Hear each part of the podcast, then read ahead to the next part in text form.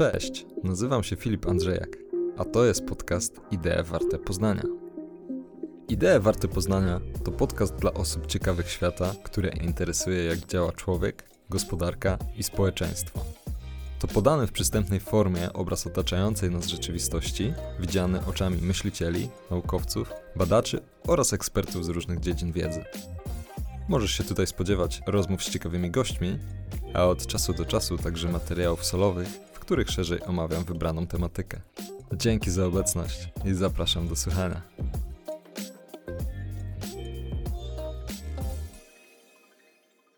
W 15 odcinku podcastu Idee Warto Poznania na temat wykorzystania sztucznej inteligencji w ochronie zdrowia rozmawiam z Ligią Kornowską. Ligia to aktywna lekarka, a jednocześnie dyrektorka zarządzająca Polskiej Federacji Szpitali, liderka koalicji AI w zdrowiu i propagatorka wykorzystania sztucznej inteligencji w ochronie zdrowia. Ligia była finalistką listy Forbesa 25 Under 25 w kategorii biznes. Znalazła się także na liście 100 najbardziej wpływowych osób w ochronie zdrowia w naszym kraju. W trakcie rozmowy Ligia opowiada o tym, w jaki sposób można wykorzystać sztuczną inteligencję w ochronie zdrowia, jak wygląda wykorzystanie tego typu rozwiązań w Polsce i czy mamy potencjał, aby zostać w tym zakresie światowym liderem oraz co trzeba zrobić, aby się to udało. Zapraszam do rozmowy. Cześć Ligio. Cześć. Chciałbym dzisiaj porozmawiać z Tobą na temat wykorzystania sztucznej inteligencji w zdrowiu. Na początek, tak dla porządku, e, spytam Cię o to, jaka jest według Ciebie definicja sztucznej inteligencji? Czym ona jest? Bardzo dobre pytanie, szczególnie, że wiele ludzi ma pewne wyobrażenia na temat sztucznej inteligencji, które pochodzą na przykład e, z filmów e, science fiction i kojarzą sztuczną inteligencję z Robocopem albo innymi fantastycznymi stworami. Natomiast e, myślę, że generalnie definicja sztucznej inteligencji jest dość trudna do stworzenia i do um, utrzymania w formie e, aktualnej. To znaczy, ta definicja szybko się dezaktualizuje i wszyscy mają problem z, z określeniem, czym jest sztuczna inteligencja, razem e, z Komisją Euro Europejską na czele, która już kilka definicji proponowała. Natomiast myślę, że taką e, najprostszą definicją dla słuchaczy to jest w zasadzie bardzo za, zaawansowany algorytm matematyczny, który na podstawie danych, które mu dostarczamy, nieustannie się uczy, żeby dawać nam e, pewne wyniki. Oczywiście sztuczna inteligencja może podejmować pewne autonomiczne decyzje, mniej lub bardziej w zależności od tego, e, jaki to jest kod. Natomiast myślę, że warto podkreślić, że w zasadzie sztuczna inteligencja to ani sztuczna, ani inteligencja.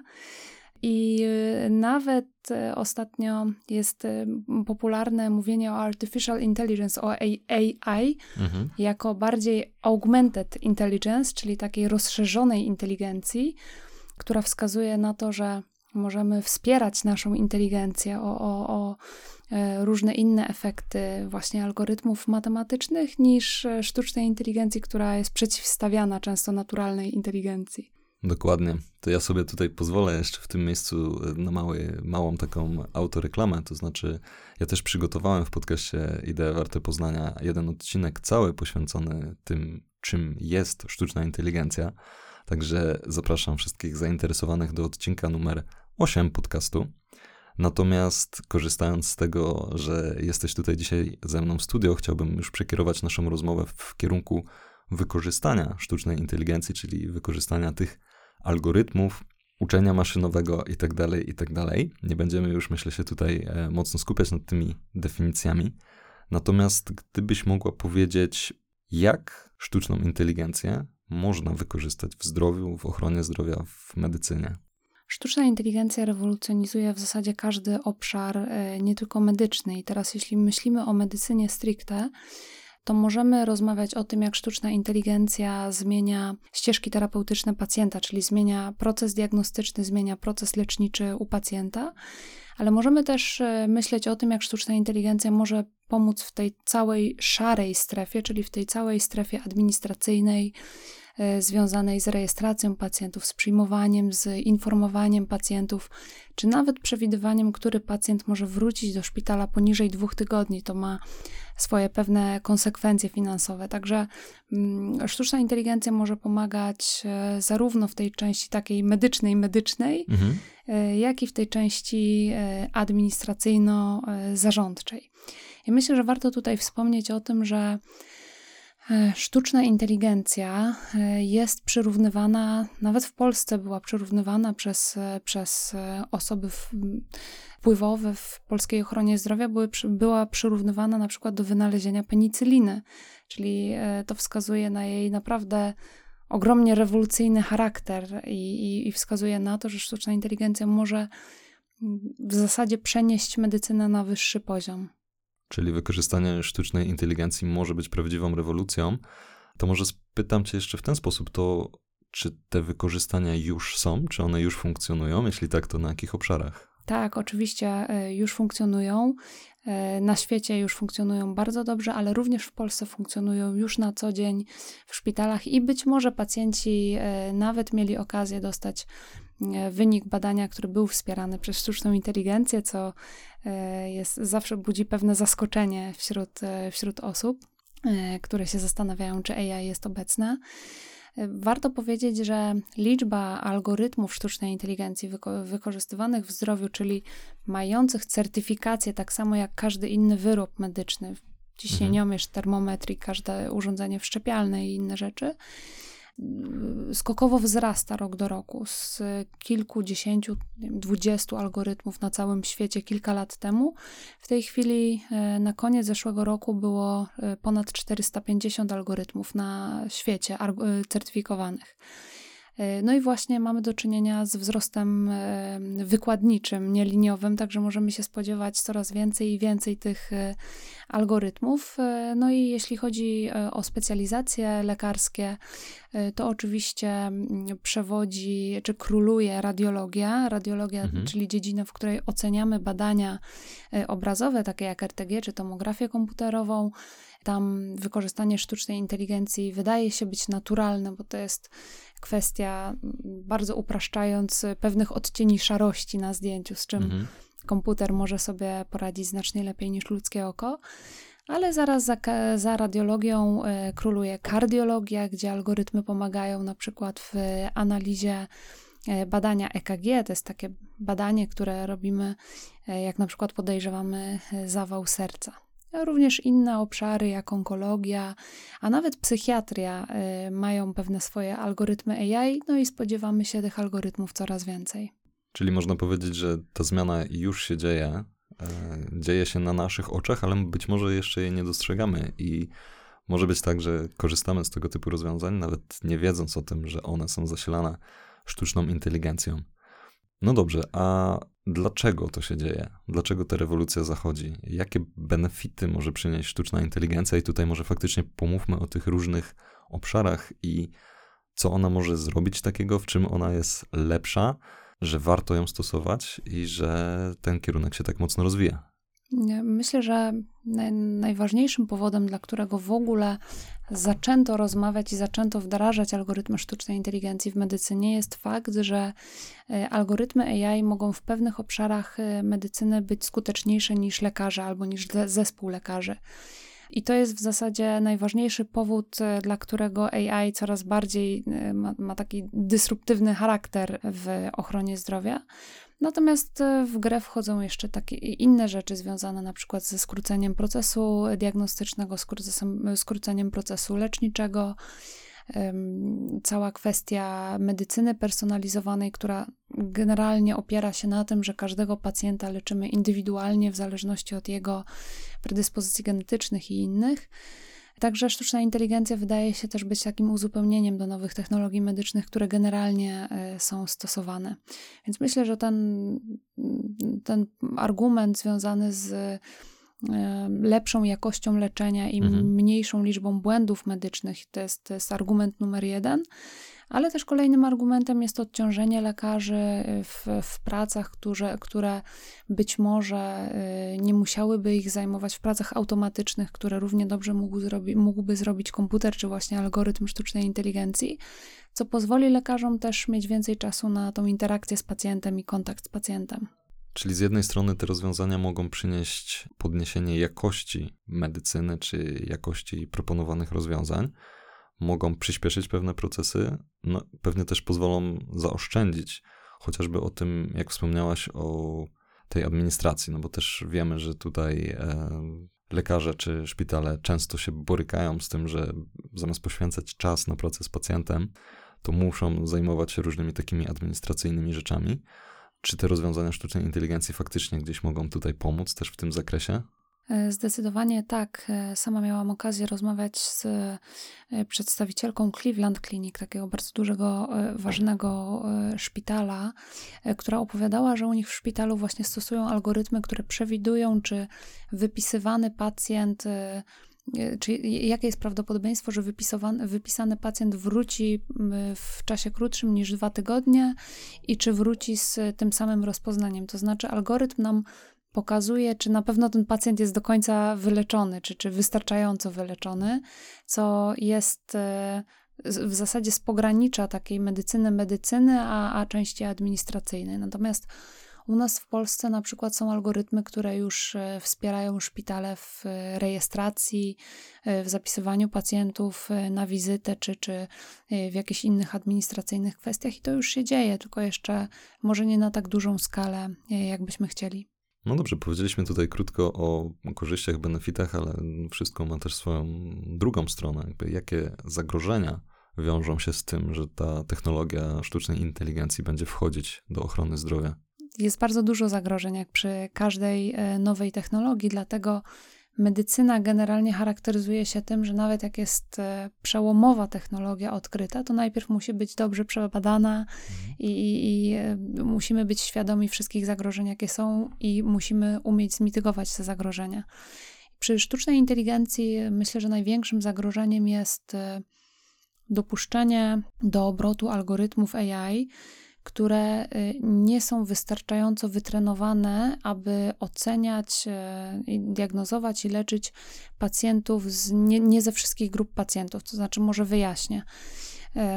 Kiedy tworzymy algorytm AI, czy w zdrowiu, czy nie w zdrowiu, to musimy mieć bardzo duże ilości bardzo zróżnicowanych danych. W przypadku zdrowia to po prostu są dane medyczne od pacjentów. Jeśli będziemy opierać się o, dan na, e, o dane medyczne, na przykład tylko pochodzących od białych mężczyzn, na przykład w wieku 50 lat, to nawet jeśli taki algorytm będzie bardzo, bardzo skuteczny dla białych mężczyzn w wieku 50 lat, mhm i zostanie dopuszczony do obrotu, bo przeszedł wszystkie testy, to może się okazać, że e, algorytm jest e, nieskuteczny lub daje zupełnie błędne odpowiedzi w przypadku kobiet, w przypadku osy, osób e, ciemnoskórych lub w przypadku osób młodych, młodszych albo starszych. Więc to, co musimy zapewnić, tworząc algorytmy AI, to dostęp do bardzo szerokiego źródła danych medycznych, które pochodzą od bardzo zdywersyfikowanych e, grup pacjenckich, żeby po prostu mieć pewność, że ten algorytm będzie skuteczny dla różnych pacjentów. Druga sprawa, jako Polska też nie możemy sobie pozwolić na nierozwijanie e, mhm. swoich e, algorytmów, no bo właśnie z powodów e, wspomnianych wcześniej, jeśli będziemy korzystać na przykład z algorytmów pochodzących z Azji albo ze Stanów Zjednoczonych, może się okazać, że te algorytmy nie będą wystarczająco skuteczne na europejskich pacjentach. Kolejnym takim e, zagrożeniem, a w zasadzie e, rzeczą, nad, nad którą musimy się pochylić i, i, działać w tym zakresie, to jest po pierwsze zapewnienie bezpiecznej drogi do certyfikacji takich algorytmów, to znaczy, żebyśmy mieli pewność, że te algorytmy, które dopuszczamy do obrotu i które są wykorzystywane w ochronie zdrowia, są rzeczywiście skuteczne i bezpieczne i wykazują rzeczywiście wysoką e, czułość i swoistość, generalnie, że są skuteczne. I e, druga sprawa, że wprowadzając je do, do e, szpitali czy do podmiotów leczniczych, po pierwsze, e, wiemy w jaki sposób przestrzegać praw pacjenta przy wykorzystaniu mhm. algorytmów. Na przykład, pacjent powinien mieć prawo nie zgodzić się na, na jego profilowanie, czy, czy, czy na, na to, żeby decyzje zdrowotne były podejmowane przez algorytm. I co do, co do zasady, takie prawo ma z różnych innych przepisów, między innymi z RODO. Natomiast e, natomiast tutaj musimy być pewni, że, że, że wiemy, jak realizować te prawa pacjenta i one powinny być zaktualizowane do nowych technologii. E, no i kolejną sprawą jest dobre wyszkolenie personelu e, medycznego, żeby każdy lekarz, każda pielęgniarka i ratownik wiedzieli, w jaki sposób korzystać z algorytmów, kiedy z nich korzystać i co ważniejsze, kiedy z nich nie korzystać i w jaki sposób podejmować decyzje we wsparciu algorytmów sztucznej inteligencji. Mhm. Czyli to jest taki szeroki temat, no bo tą pierwszą podstawową rzeczą jest to, że w przypadku rozwiązań opartych o sztuczną inteligencję, to rozwiązanie jest tak dobre, jak dane, którymi algorytm został zasilony. I to jest chyba kluczowa kwestia wpływająca na skuteczność, czy tak. też y, możliwą nieskuteczność. Drugie, to co powiedziałaś, to też pewnie może być duże wyzwanie, żeby zweryfikować jakość tych rozwiązań i poprawnie je ocenić, a trzecie, no to jak, jak je zastosować. A jak myślisz tutaj, z, bo też wspomniałaś o prywatności, ale też kwestie bezpieczeństwa, czy też może cyberbezpieczeństwa, bo jak z każdą technologią rosną zagrożenia z tym związane dość mocno, co wydaje się, że tutaj w przypadku też takich często wrażliwych danych e, medycznych, no może mieć duże znaczenie. Jak myślisz, czy to będzie istotna kwestia w rozwoju tych rozwiązań i ewentualnie jak do tej kwestii podchodzić? Zdecydowanie tak. Myślę, że jako społeczeństwo, a już na pewno Europejczycy, coraz bardziej jesteśmy świadomi zagrożeń czy cyberryzyk związano, związanych z um, udostępnieniem informacji o nas, czy, czy z ochroną danych osobowych generalnie. No i oczywiście stosując jakąkolwiek technologię IT, jesteśmy narażeni na cyberryzyka. W przypadku sztucznej inteligencji to może być e, problem szczególnie istotny ze względu na to, że właśnie AI musi korzystać z naszych danych, żeby się uczyć. No i oczywiście musi wykorzystać e, te dane, żeby dać jakąkolwiek diagnozę czy, czy, czy dać jakikolwiek wynik. I teraz w tym pierwszym przypadku, czyli w przypadku pozyskiwania danych dla celów badawczo-rozwojowych, czyli dla celów rozwoju algorytmu e, sztucznej inteligencji, to e, my jako e, Polska Federacja Szpitali mamy między innymi taki projekt, w którym chcemy promować tak zwane dawstwo danych, czyli chcemy nauczyć pacjenta, że tak samo jak daruje krew i może podarować komuś zdrowie lub życie, tak samo może podarować swoje dane medyczne i dzięki temu wpływać na rozwój medycyny.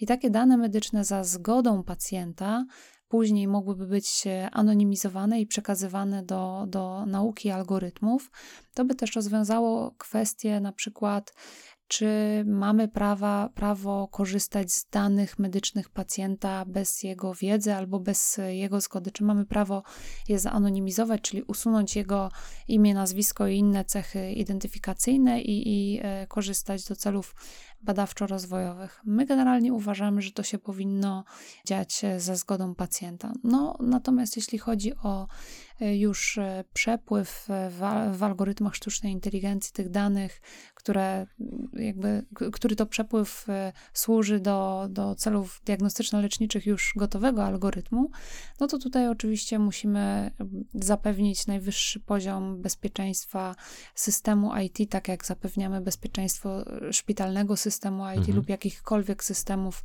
które teraz są wykorzystywane. Wspomnieliśmy już o tych obszarach i opowiedziałaś o tych obszarach, w których sztuczna inteligencja już wchodzi, w których będzie mogła mieć duże przełożenie. To teraz jeszcze chciałem Cię spytać o obszary, w których sztuczna inteligencja nie może albo nie powinna wchodzić. To jest dobre pytanie. I nie wiem, czy, czy mam pomysł, czy są w ogóle takie obszary. Być może są, znaczy na pewno są obszary, które będą e, łatwiejsze dla sztucznej inteligencji, żeby cokolwiek tam mądrego nam e, powiedziała. Będą obszary, które będą bardziej skomplikowane i e, żeby stworzyć taki algorytm AI, który rzeczywiście jest skuteczny i bezpieczny, pewnie będziemy potrzebować e, więcej czasu, na przykład kilku lat. E, natomiast szczerze mówiąc, nie wiem, czy w zdrowiu jest taki obszar, który absolutnie w żadnym wypadku nie powinien być, nie powinien dawać wstępu algorytmowi sztucznej inteligencji. Natomiast musimy pamiętać, że Generalnie to nie jest tak, że mamy na przykład jeden wielki, mądry algorytm sztucznej inteligencji, który obejmie całą medycynę i zajmie się pacjentem od początku do końca, bo czegoś takiego nie ma, a przynajmniej nie ma teraz i myślę, że na mhm. następne 10 lat jeszcze nie będzie, chociaż później to yy, nie wiadomo. Algorytmy, które obecnie są, one zajmują się bardzo wąskim wycinkiem medycyny, czyli na przykład jak mamy całą kwestię diagnozy i leczenia pacjenta, to algorytm nam na przykład może powiedzieć, że w tym badaniu e, rentgenowskim klatki piersiowej jest na przykład jakieś zacienienie, które wskazuje na nowotwór albo na zapalenie płuc. I to jest tylko ten jeden mały wycinek, do którego ten algorytm został stworzony. Także tutaj też trzeba pamiętać, że jakby wiedzieć o tym, że te algorytmy mają wąskie zastosowania. To nie jest ta szeroka sztucznej, sztuczna inteligencja, o której myślimy właśnie w kategoriach filmów science fiction. Tak, to jeszcze nie jest ten moment, że maszyny przejmą nad nami kontrolę, a te rozwiązania, o których tutaj mówimy, to są raczej właśnie takie narzędzia, których można, czy które warto używać po to, żeby pracować lepiej, efektywniej, osiągać lepsze efekty. E, no ja też chciałem do tego nawiązać, no bo też się zastanawiam tutaj z perspektywy, nie wiem, osoby, kogoś, kto jest lekarzem, czy pracuje w służbie zdrowia, czy może studiuje, czy myśli e, o wyborze tego kierunku, tak, czy myśląc o tym, mówimy tak, sztuczna inteligencja w zdrowiu i tak dalej, i tak dalej. Ktoś może sobie się przestraszyć po prostu, tak, czy w ogóle będzie dla mnie zajęcie, bo może to wszystko mm, przejmie technologia, to może spytam cię inaczej też z perspektywy osoby, która też jest lekarką z wykształcenia i z praktyki. Jak myślisz, jak przez zastosowanie tych rozwiązań technologicznych zmieni się rola lekarzy, zmieni się rola osób pracujących w ochronie zdrowia, ale może też w ogóle placówek czy systemu opieki? Myślę, że zastosowanie sztucznej inteligencji pomoże lekarzom, pielęgniarkom być bliżej pacjenta, ponieważ AI pozwoli wyłączyć pewne powtarzalne czynności czy automatyczne czynności, które dotychczas były wykonywane przez personel medyczny, e, pozwoli je zastąpić e, jakby wykonywaniem przez komputer. Także e, w efekcie będziemy mieć sytuację, w której lekarz, pielęgniarka, ratownik będzie miał więcej czasu, żeby faktycznie porozmawiać z pacjentem, żeby wesprzeć go też emocjonalnie w trudnym procesie diagnostyczno-leczniczym, żeby wytłumaczyć mu, w jaki sposób co się dzieje i jak powinien dalej postępować. Także raczej w kontekście współpracy personelu medycznego i sztucznej inteligencji ja jestem bardzo dużą optymistką i e, absolutnie e, e, odpowiedź na pytanie, czy AI zastąpi lekarzy, które bardzo często się zdarza, ta odpowiedź oczywiście jest negatywna. Natomiast musimy być świadomi, że AI z pewnością zastąpi pewne czynności lekarskie i z pewnością może zastąpić pewne nawet duże e, obszary pewnych e, specjalizacji lekarskich. Natomiast to nie znaczy, że te specjalizacje lekarskie znikną albo lekarz nie będzie potrzebny, tylko rola e, lekarza się zmieni. Raczej na sztuczną inteligencję musimy patrzeć na, jak na, przynajmniej na razie, e, jak na narzędzie, które wspiera pracę lekarza, tak samo jak tomograf komputerowy, jak USG czy inne nowoczesne technologie, bo to jeszcze wcale nie są takie stare technologie. Czyli nie ma co tutaj się bać, tylko raczej powinno się patrzeć w taki optymistyczny sposób, zastanowić się, mm, może nawet cieszyć się po prostu z tego, że takie możliwości się pojawiają, bo będzie można lepszą opiekę sprawować. Ale powiedz mi jeszcze, bo chciałem tak ciebie pociągnąć, jak myślisz, jakie to będzie miało konsekwencje w ogóle dla całego systemu opieki zdrowotnej, do takiej organizacji? Czy to może zmienić w jakiś zasadniczy sposób to, w jaki sposób y, my podchodzimy, czy, czy jako społeczeństwo, jako system, jako szpitale? Czy to myślisz, że to jest jakaś taka realna szansa na to, że to będzie rewolucja, czy to raczej będą takie zmiany, które będą sobie ewolucyjnie powolutku wchodzić? W krótkim terminie Najprawdopodobniej algorytmy będą stosowane przez kolejne podmioty lecznicze i to po prostu w takim w takich jednostkowych, no nawet nie jednostkowych, ale powiedzmy w takich lokalnych, e, takim lokalnym ograniczeniu będzie wspierać te, ten proces diagnostyczno-leczniczy, skracać go, będziemy lepiej leczyć pacjentów i, i e, lepiej ich diagnozować szybciej i ich diagnozować, co generalnie poprawi e, wskaźniki lecznicze dla, dla pewnych społeczności, w których są stosowane algorytmy. Natomiast w długim terminie to faktycznie może mieć wpływ na całą ochronę zdrowia, na cały sektor i nasze postrzeganie naszego zdrowia, ponieważ wyobrażam sobie sytuację, że w zasadzie w przeciągu następnych kilku lat, bo to nie jest perspektywa mhm. 50 lat, jak niektórzy, e, niektórzy mówią, szczególnie, że mamy tendencję do niedoceniania rozwoju, który zachodzi, więc raczej myślę, że to jest bliżej kilku niż kilkudziesięciu lat.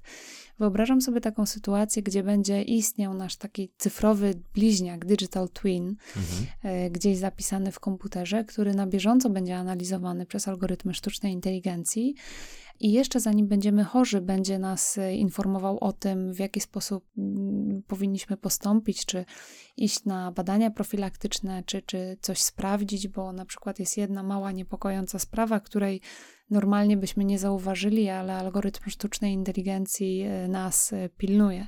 Także zdecydowanie myślę, że sztuczna inteligencja w takim może dłuższym lub średnim terminie może wpłynąć na odwrócenie tej, tej opieki zdrowotnej i przejście z ochrony zdrowia rozumianej jako naprawy zdrowia, kiedy mhm. już jesteśmy mhm. chory, chorzy, na przejście właśnie i położenie akcentu na profilaktykę.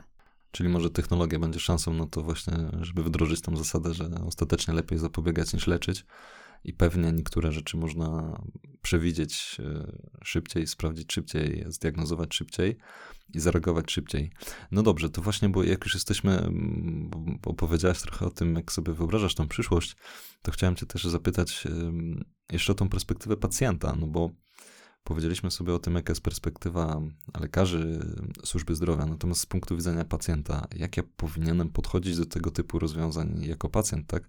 No bo powiedzieliśmy sobie, że może sobie nawet nie uświadamiam, że korzystam z tych rozwiązań, ale pewnie warto mieć y, też świadomość tych procesów, ewentualnie jakoś się do tego przygotować, może na tym poziomie, nie wiem, mentalnym chociażby. Mhm. Jeśli będziemy y, przygotowani pod kątem takim regulacyjnym, że będziemy wdrażać y, do systemu tylko te algorytmy, które są rzeczywiście skuteczne albo skuteczniejsze niż y, lekarze, to w zasadzie pacjent powinien się tylko cieszyć, że jest stosowane narzędzie, które może zwiększyć jego szanse na, na zdrowie czy na życie w zdrowiu.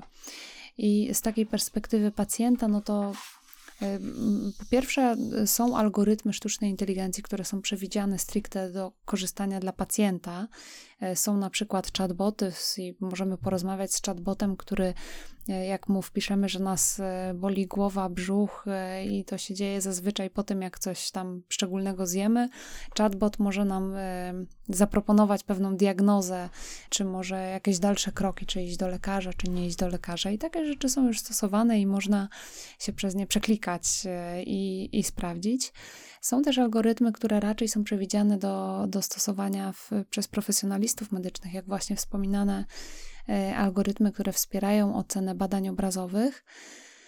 E, no i one, hmm, tak jak już wspominałam e, wcześniej, już są teraz stosowane w Polsce i może być tak, że pacjent na przykład, który przyjdzie na szpitalny oddział ratunkowy i dostanie opis swojego badania obrazowego, RTG czy tomografii komputerowej, może się okazać, że ten opis oczywiście został wydany przez lekarza, ale lekarz był wspierany przez algorytm. Na przykład algorytm mu wskazał, że mm, to badanie akurat powinno być szybciej ocenione, bo jest duże prawdopodobieństwo, że tam jest coś nie tak, albo bezpośrednio algorytm wskaże obszar, który jest niepokojący na badaniu i powie, e, drogi lekarzu, powinien się skupić, bo tutaj na przykład jest nowotwór, czy, czy, czy jakiś udar niedokrwienny w głowie, albo cokolwiek. Także pacjent faktycznie już może, może pośrednio e, być, e, jakby pośrednio być uczestnikiem w tych, w tych algorytmach, natomiast cały czas w większości e, to lekarz jeszcze podejmuje decyzję. Ale to jest jeszcze jedna ciekawa kwestia związana z tym, czy pacjent powinien mieć dostęp do swojego stosowania, do tych wszystkich algorytmów sztucznej inteligencji, które są stosowane przez profesjonalistów medycznych. No właśnie, no bo tutaj się zastanawiam z tej perspektywy, że no może będę mógł mieć w domu jakieś po prostu przyrządy, które zmonitorują stan mojego zdrowia i odpowiedzą może lepiej, może skuteczniej niż, niż doktor Google i sprawdzanie po prostu tego przez wyszukiwarkę i dadzą jakąś lepszą czy prawdziwszą diagnozę. Zdecydowanie tak, szczególnie, że już ponad połowa Europejczyków szuka swoich jakby objawów e, przez właśnie doktora Google albo przez jakieś nieprofesjonalne serwisy medyczne, których jest naprawdę bardzo dużo i bardzo wiele można z nich wyczytać na temat swojego zdrowia. Tak, jeżeli ktoś nie próbował, to, no, to jest przerażające zazwyczaj, także nie polecam tak, próbować tak. i robić tego. To prawda, to prawda. Trzeba uważać, żeby się, żeby się posiłkować raczej takimi, tak, takimi profesjonalnymi stronami z wiedzą medyczną. E, natomiast, no właśnie, dochodzimy tutaj do pytania, czy generalnie te wszystkie algorytmy medyczne powinny być dostępne do pacjenta. I generalnie uważamy, że tak, że algorytmy powinny być dostępne dla pacjenta. Jeśli algorytm jest skuteczny, bezpieczny, sprawdzony, ma certyfikację i jest dopuszczony do obrotu, to nawet jeśli on służy do oceny badań obrazowych, czyli do wsparcia lekarza w ocenie, ocenie takich badań obrazowych, to nie widzę powodu, dla którego pacjent nie mógłby mieć e, możliwości skorzystania z tego algorytmu, jeśli, jeszcze raz powtarzam, ten algorytm jest rzeczywiście dopuszczony e, do obrotu. To tak samo jak e, kilkaset lat temu lekarze zastanawiali się i, i protestowali przed tym, żeby pacjent mógł korzystać z termometru, takiego termometru do mierzenia temperatury. Mhm Kiedyś to była y, kwestia bardzo sporna i dyskusyjna. Dzisiaj sobie w zasadzie nie wyobrażamy naszej apteczki bez y, termometru, szczególnie w dzisiejszych czasach. Tak. Y, I myślę, że z algorytmami będzie podobnie, tak jak ciśnienia myszy i inne podstawowe sprawy powinny być, powinny być dostępne do użytku dla pacjenta. No tak, szczególnie, że wtedy, kiedy mamy, tak jak mówisz, jakieś nowe rozwiązania, które mogą być też niezrozumiałe, no to zawsze pojawiają się wiele tutaj wątpliwości, teorii, niedomówień, fałszywych informacji i tak dalej, ale to już jest e, też w tym kontekście medycznym, ale myślę, że to już jest temat na inną mm, rozmowę i nie o tym dzisiaj. Natomiast gdybyś miała tak szczerze powiedzieć, bo trochę o tym wspomnieliśmy, ale to jak ty oceniasz stan rozwoju tego typu rozwiązań w naszym kraju? I też perspektywy tego, żeby te rozwiązania u nas wdrażać. Y, bardzo pozytywnie. Y, na pewno jeśli chodzi o pomysły na tworzenie takich rozwiązań, my jako Polska Federacja Szpitali zrobiliśmy taki już drugą edycję w zasadzie takiego raportu Top Disruptors in Healthcare i to jest raport, który inwentaryzuje polskie startupy medyczne i pokazuje, mhm. które startupy, jakie mają rozwiązania i czy są już wdrożone y, na rynku. W tym roku zebraliśmy aż 115 startupów z Polski medycznych i prawie połowa z nich zajmuje się właśnie sztuczną inteligencją. To znaczy, że w tym roku takich startupów na, na dość wczesnym lub, lub wczesnym etapie y, mamy 50, 50 parę, y, które pokrywają bardzo, bardzo y, różne spektrum medyczne, znaczy różne specjalności czy specjalizacje lekarskie, więc pomysłów nam nie brakuje. Jako Polska tworzyliśmy też startupy, które prezentowały rozwiązania, które były jednymi z pierwszych e, w całej Europie i to niejednokrotnie. Także tutaj my, polska myśl technologiczna, jeśli tak mogę powiedzieć, patriotycznie jest, jest na bardzo wysokim poziomie. E, natomiast, żeby nie było już e, takich ty, tylko o pozytywach, no to jeśli mówimy e, o finansowaniu takich rozwiązań, o, o grantach na, na tworzenie innowacyjnych rozwiązań w medycynie, już nie tylko jeśli mówimy o samej sztucznej inteligencji, no to oczywiście pieniądze przeznaczane na to w Polsce to, to jest rząd wielkości, rząd wielkości niższe kwoty niż w Europie i jeszcze kilka rzędów wielkości niższe kwoty niż na przykład w Stanach Zjednoczonych. Także no niestety cały czas jesteśmy z tyłu. Jest też kwestia tego, że nie wystarczy tylko stworzyć rozwiązania, które rzeczywiście odpowiada na potrzeby i mogłoby być e, potrzebne w ochronie zdrowia, w polskiej ochronie zdrowia, ale trzeba też e, zaprojektować stabilny model biznesowy, który mhm. pozwala, pozwoli utrzymać takiemu rozwiązaniu na rynku, co u nas generalnie nie jest proste i ten nasz sektor ochrony zdrowia e, publiczny, prywatny, finansowanie albo z NFZ-u, albo z kieszeni pacjenta, no to, to, to są kwestie, które, o których też trzeba pamiętać. No i kończy się tak czasami, że startupy, które mm, świe są świetne, zaczynały w Polsce, to rozwijają się za granicą, oferując swoje produkty po prostu za granicą. Mhm. Czyli mamy dobre pomysły, ale może ciężko na nich zarobić w taki bezpośredni sposób. Ja, ja, jeszcze do startupów, do ciekawych projektów raportu za chwilę będę chciał się odwołać, ale pomęczę cię jeszcze, jeszcze w tym temacie, już zostawiając na boku te pomysły, startupy, nowe firmy, technologie, a bardziej wchodząc na obszar systemu, to mm, też ze względu na to, że działasz w Polskiej Federacji Szpitali, no to znasz na pewno ten temat bardzo dobrze. Jak ty oceniasz już teraz odsuwając nawet na bok y, temat sztucznej inteligencji, ale w ogóle jak ty oceniasz poziom wykorzystania technologii y, w naszym kraju, w y, służbie zdrowia? Czy się to zmienia, poprawia, pogarsza? Jak to widzisz? Hmm. Okej, okay, no na pewno się poprawia małymi, małymi kroczkami. E, natomiast, e, no właśnie, ja też jestem w takiej ciekawej sytuacji, bo jednego dnia e, jestem na konferencji opowiadając o rozwiązaniach sztucznej inteligencji w zdrowiu, jak to rewolucjonizuje medycynę, jakie wspaniałe technologie są stosowane, a na drugi dzień wracam do szpitala, gdzie często połączenie telefoniczne między jednym oddziałem a drugim jest bardzo problematyczne i trzeba mhm. biegać po piętrach po prostu, żeby przekazać wiadomość lub biegać z drukowanym papierem nawet w czasach COVID-u, gdzie w zasadzie powinny być e, oddziałowe izolacje. Także no, jeszcze jeśli chodzi o poziom informatyzacji ochrony zdrowia, szeroko rzecz rozumiejąc już nie tylko szpitali, to jeszcze mamy trochę do zrobienia. Mm, I jeszcze, e, jeszcze jest kwestia no, pozbycia się papierów w zasadzie i opierania się na, na elektronicznej dokumentacji medycznej. Natomiast jest coraz lepiej. E, weszły też przepisy od tego miesiąca o elektronicznej dokumentacji medycznej, trochę szerszej niż było to wcześniej, związanej z tym, żeby właśnie szpitale prowadziły taką elektroniczną dokumentację medyczną. Jest cała kwestia e-recepty, e-zwolnień czy e-skierowań, mhm. które e, weszły już całkiem dawno lub mniej dawno.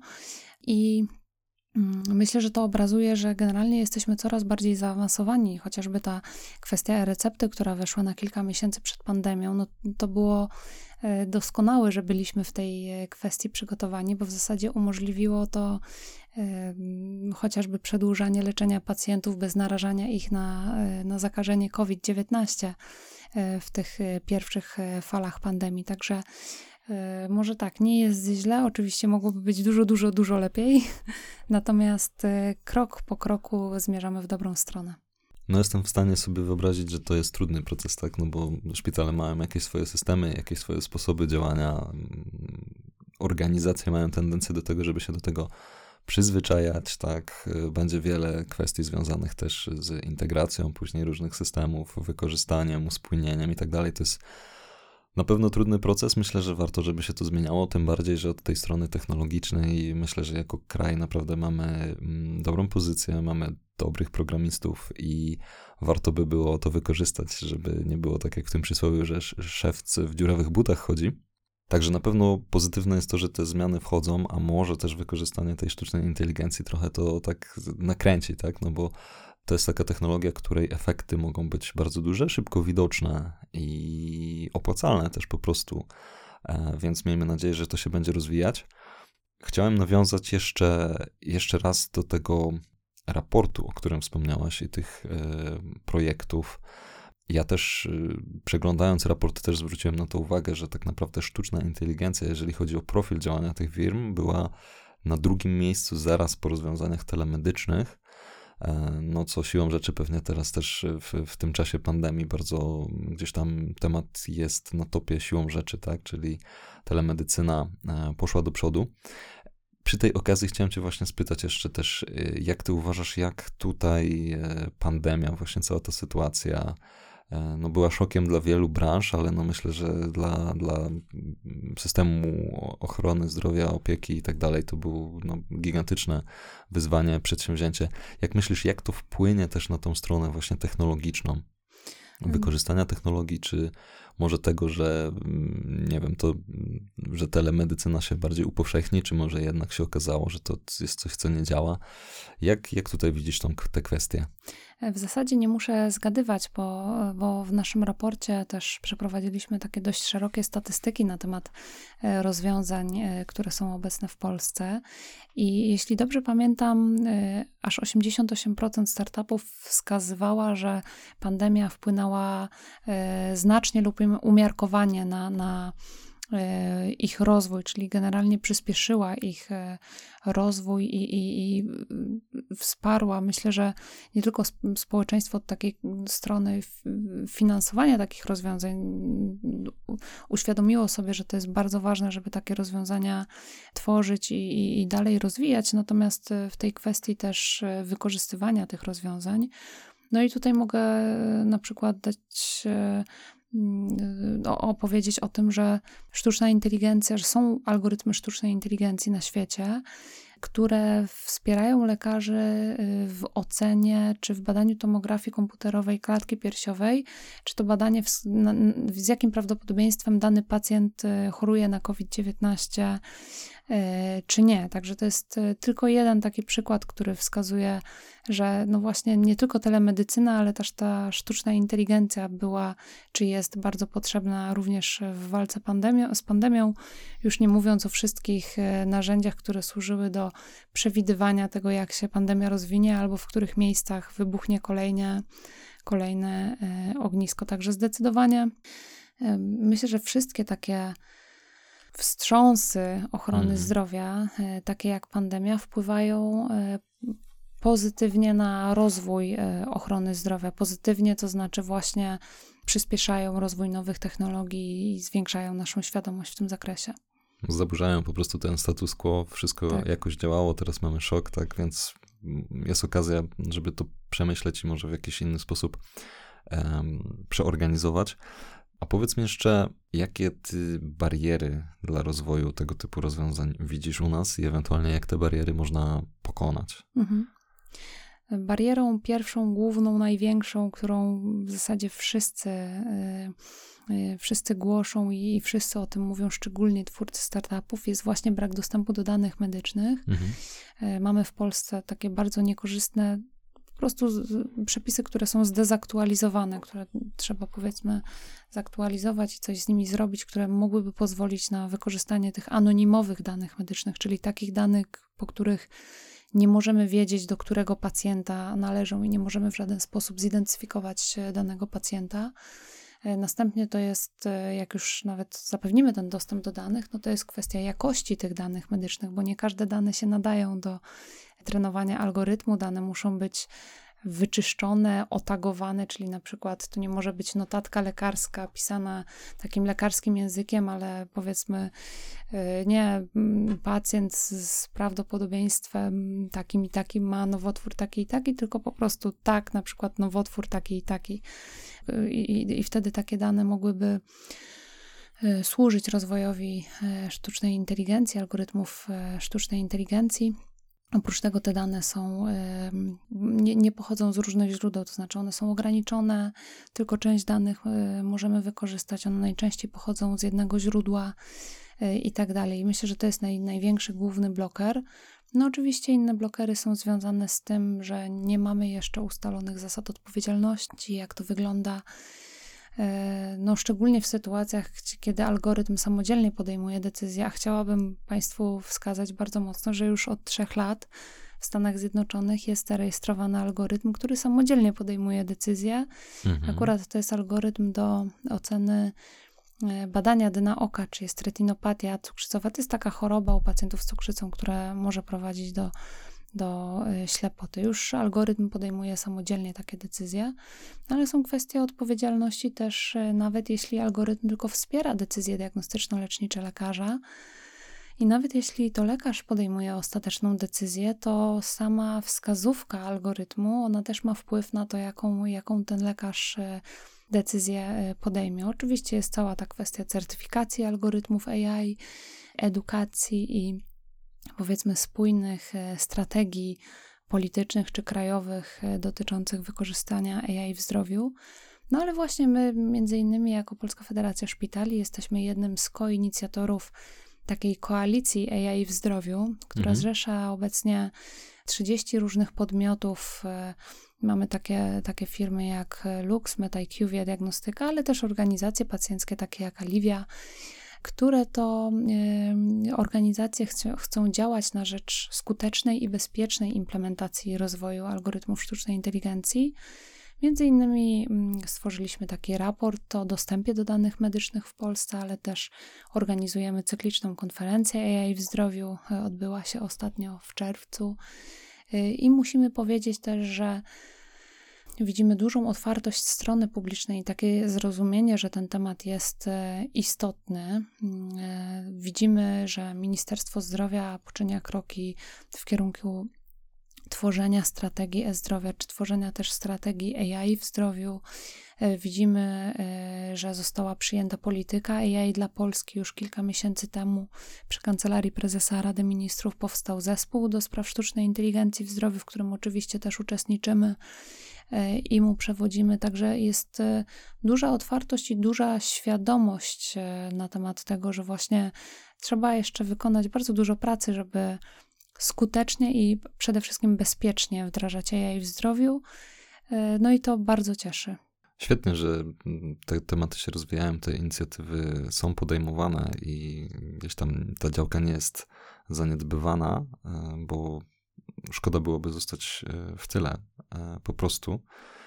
A powiedz mi jeszcze, bo wspomniałaś o tej idei dawstwa danych. Czy ja z perspektywy pacjenta chciałbym uczestniczyć w tym, w jaki sposób oddać swoje dane, to jak to w praktyce wygląda? To znaczy, czy ja muszę coś zrobić, czy ja mogę coś zrobić, czy jak, jak to działa, jak to ma działać? W praktyce w zasadzie nie ma takiego ogólnopolskiego e, systemu darowania danych. Komisja Europejska mówi o tym, że w Europie powinny powstać tak zwane zaufane trzecie strony, które będą gromadzić takie zgody od pacjenta i na podstawie tych zgód będą kompletować jego dane medyczne, anonimizować i udostępniać dalej. Natomiast w bardzo niewielu krajach e, istnieją już podobne inicjatywy. Między innymi w Estonii można oficjalnie wyrazić zgodę na darowanie swoich danych, ale to jest też mniejszy, dużo bardziej zinformatyzowany kraj niż nasz.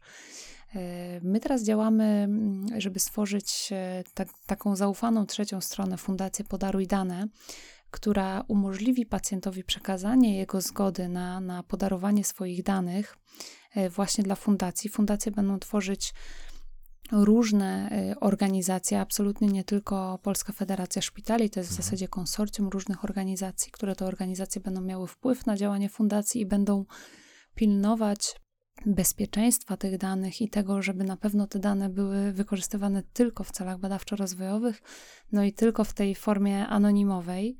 E, drugim e, ważnym filarem zaufania jest e, fakt, że fundacja będzie korzystać z systemu rozproszonych baz danych, czyli systemu blockchain, który jest mhm. trochę takim buzzwordem, natomiast ten system tak jak wykorzystywany w instytucjach finansowych, bardzo zaufany i bardzo bezpieczny, w tym wypadku pozwoli pacjentowi mieć kontrolę nad tym, jak jego dane są wykorzystywane. Czyli zarówno pacjent, jak samodzielnie przez swoje konto, jak i organizacje pacjenckie, które tworzą z nami tą fundację, będą mogli sprawdzić, e, kiedy, gdzie, jaką zgodę pacjent e, udzielił, kiedy, jakie, jakie dane zostały pobrane, skompletowane, kiedy były zanonimizowane i tak dalej. Te wszystkie operacje na danych będą zapisane na tym systemie blockchain, który co do zasady nie pozwala na usunięcie czy, czy zmodyfikowanie e, niejasne tych informacji. Także jako fundacja będziemy dawać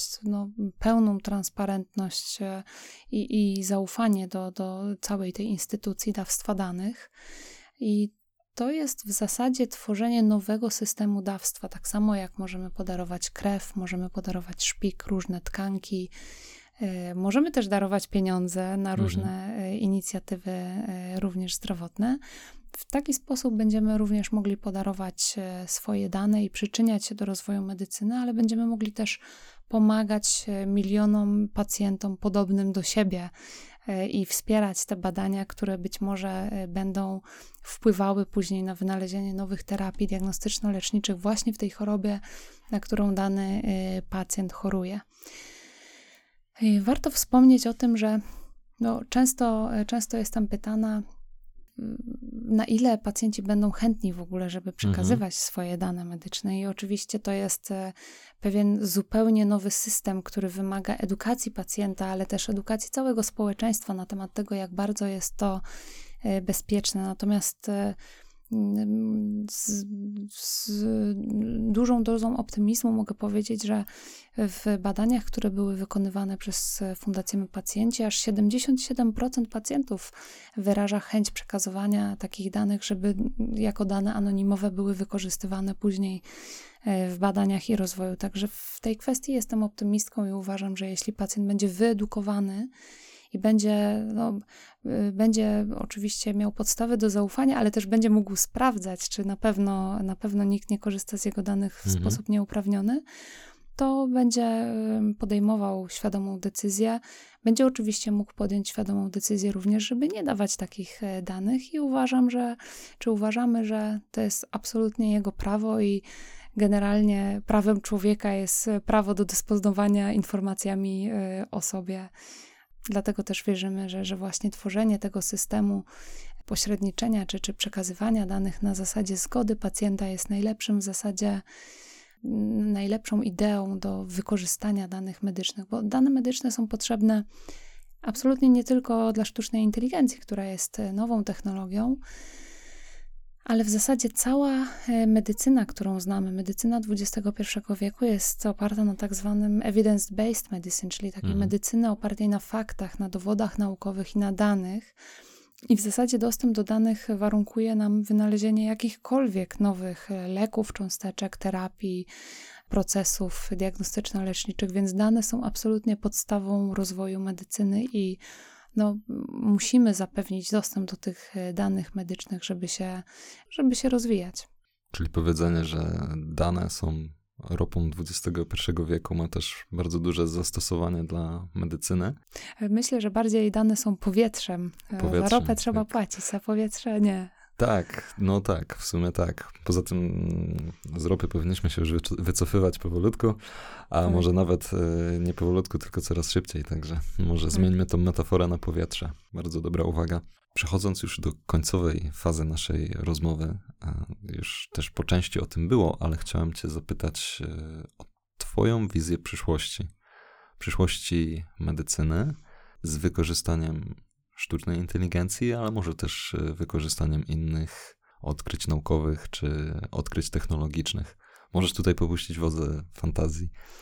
E, zdecydowanie myślę, że przejdziemy na ten model e, po pierwsze zapobiegania i profilaktyki, czyli będziemy dzięki nowym technologiom, dzięki sztucznej inteligencji będziemy dostawali informacje jeszcze zanim zachorujemy, czy, czy dostaniemy informację, jak tylko pojawi się jakaś czerwona flaga, którą powinniśmy się zająć. Oczywiście to od nas będzie zależeć, czy, czy wdrożymy pewne odpowiednie kroki, e, żeby zapobiegać chorobom, natomiast będziemy mieć na pewno takie e, informacje. A jeśli już zachorujemy i trzeba będzie leczyć, no to na pewno zmienimy model leczenia, z takiego leczenia wystandaryzowanego dla całej populacji, na leczenie stricte przewidziane dla tego konkretnego pacjenta, e, dostosowane do jego e, genetyki, jego predyspozycji i tak. Więc to są chyba takie dwie e, największe zmiany, które mam bardzo dużą nadzieję, że zajdą i to zajdą szybciej możliwie niż później. Czyli to też może jest szansa na wyleczenie rzeczy, których nie da się wyleczyć obecnie. E, bo tak przychodzi mi pierwsze tutaj do głowy też, jak wspomniałaś o tych rzeczach związanych z genetyką, no bo to też jest w sumie o tym nie rozmawialiśmy, ale myślę, że to pewnie też jest ważna kwestia, bo to też może pokazywać jakieś predyspozycje, czy sztuczna inteligencja też e, w pewnym sensie będzie analizować tego typu dane, robić predykcje, ale czy dzięki takim rozwiązaniom też technologicznym będziemy w stanie, nie wiem, chociażby znaleźć to mityczne e, lekarstwo na raka? Lekarstwo na raka generalnie e, samo w sobie ta fraza jest e, niepoprawna ze względu na to, że rak to nie jest jedna choroba, tylko to jest bardzo, bardzo wiele różnych chorób, które, mhm. tak, które w zasadzie często ma, mają bardzo, bardzo mało wspólnego ze sobą. Natomiast e, zdecydowanie sztuczna inteligencja wspomoże, już teraz w zasadzie wspiera firmy farmaceutyczne w wynajdowaniu różnych leków, więc oczywiście będzie wspierać czy, czy już wspiera y, wynajdowanie różny, różnych sekwencji genetycznych, które y, mają wpływ na, czy, czy, czy tworzą predyspozycje do rozwijania różnych chorób. Ale myślę, że nie trzeba tak daleko wybiegać e, w przyszłość, bo już teraz e, algorytmy są stosowane przy zwykłych badaniach obrazowych, przesiewowych, gdzie patrzymy, czy pacjent ma e, nowotwór, czy nie, czy ma jakieś wskazówki na nowotwór, czy nie. I na przykład ostatnio opublikowano badania, w którym Jeden algorytm był w stanie o 9% zmniejszyć e, e, liczbę e, fałszywie ujemnych wyników przy mammografii piersi, czyli 9% mhm. badań kobiety miały nowotwór, natomiast nie zostało to wychwycone w badaniu i algorytm właśnie wychwytał te, te informacje, czyli, czyli o 9% kobiet więcej miało szansę być może być leczone dużo, dużo, na dużo wcześniejszym etapie czyli miały szan większe szanse na e, wyleczenie i e, życie w zdrowiu. 9% e, czy to dużo, czy to mało? Myślę, że bardzo dużo, bo mówimy tylko o jednym algorytmie. Tych algorytmów, jak pamiętamy, jest już kilkaset. A poza tym, odnosząc to do liczby, całkowitej liczby nowotworów w piersi na świecie 2,5 miliona, zdaje się, to jest no, setki tysięcy żyć możliwie uratowanych każdego roku. I to mhm. tylko jeden algorytm. To jeszcze na koniec, tak jeszcze, jeszcze cię tutaj podrążę, ale tak y, już zupełnie filozoficznie, bo trochę też o tym wspomnieliśmy, ale myślę, że to faktycznie technologia wykorzystania danych to będzie taka rewolucja na miarę szczepionek, antybiotyków, czy jakiejś świadomości i higieny i, i to będzie coś, co nasze życie będzie w stanie wydłużyć, czy sprawić, że będzie mogło być dłużej w tej e, wysokiej jakości i w zdrowiu po prostu. Tak, zdecydowanie sztuczna inteligencja jest czwartą rewolucją przemysłową i myślę, że w medycynie tym bardziej stanowi e, rewolucję. Super.